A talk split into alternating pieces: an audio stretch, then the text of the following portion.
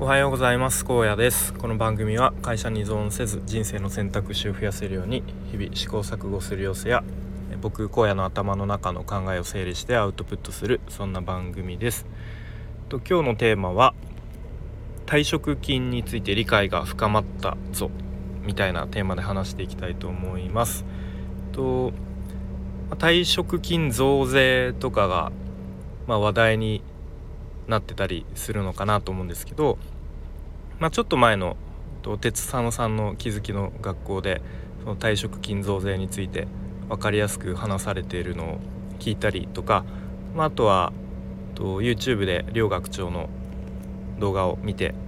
見たりとかしてでかなり僕自身退職金について退職金についてというかその退職金の、えー、控除ですかね、まあ、その辺についてちょっと理解が深まったので、えー、まあ、自分の何ですかアウトプットという意味で話していきたいと思います。はい、でと、まあ、退職金ですね、まあ、僕はまだその会社を退職するっていう経験はないんですけれどもまあでも知っておいた方がそういう世の中の流れとかも知っておいた方がいいなと思ってえー、今回ちょっといろいろ調べてみましたが、退職金にかかる税金ですね。まあ主に主にというか2つですね。所得税と住民税がかかりますと。で、まあ、退職して、えー、退職金、まあ、ある程度大きい金額になると思うんですけれども、まあ、それをこう退職する人ががっぽりもらおうとすると、まあ、国とか地方がこう手を伸ばしてきて「えー、いやお疲れ様でしたと」うん、そして「ありがとうございます」退職金をもらう喜びは、えー、まあ、みんなで分かち合いましょう。みたいな感じでこう税金を取られるみたいな、うん、まあ両学長の動画で、まあ、そんなちょっと例え話がありましたがはい。で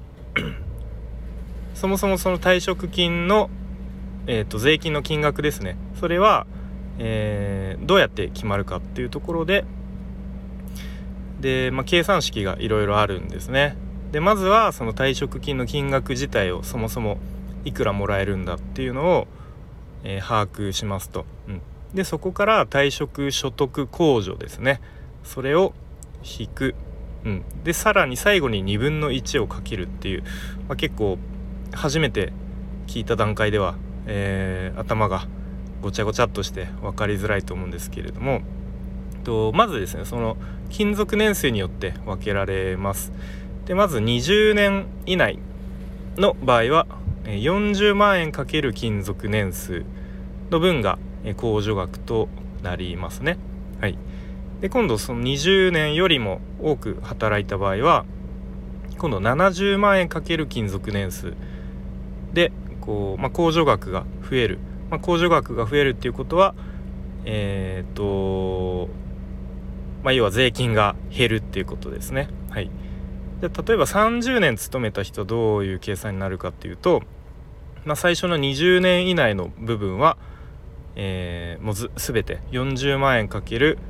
20年なので、えー、800万円。プラス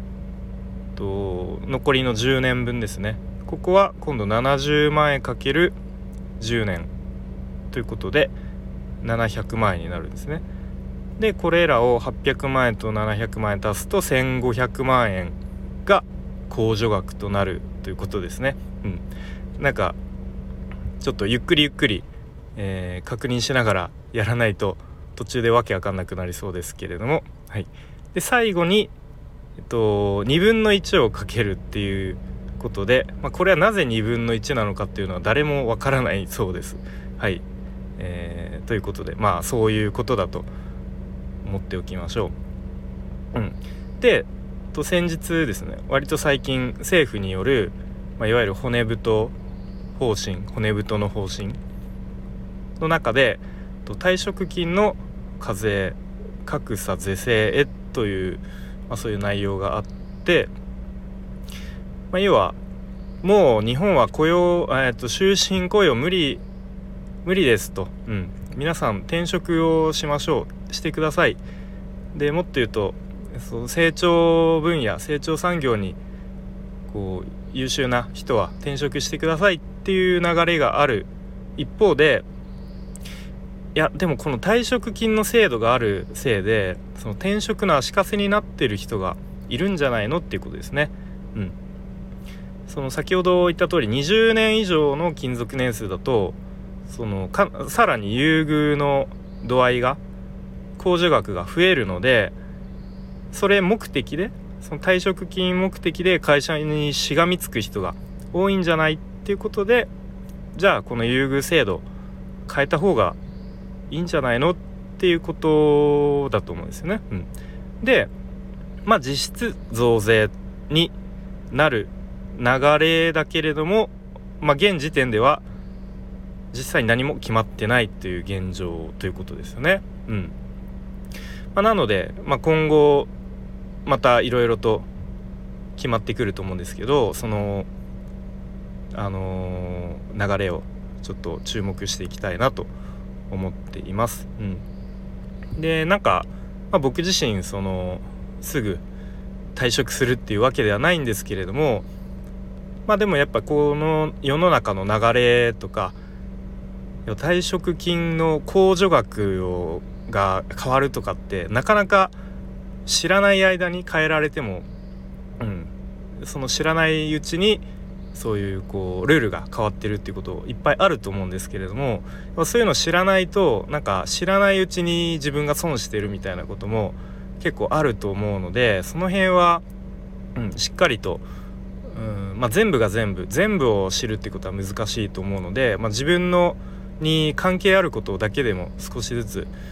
あの知識として身につけておけば、うん、なんだろうな。こう日々のなんか自分の行動とかの、うん、を決定する上での判断材料とかになってくると思うので、とまあ、引き続き、まあ、今回は退職金についていろいろと調べたりしましたが引き続きちょっとそういうなんか国の大きな流れとか動きとかにも注目していきたいと思います。はいということで今日は退職金について理解が深まったぞというテーマで話してきました。えー、今日も最後までお聴きいただきありがとうございました。荒野でした。バイバーイ。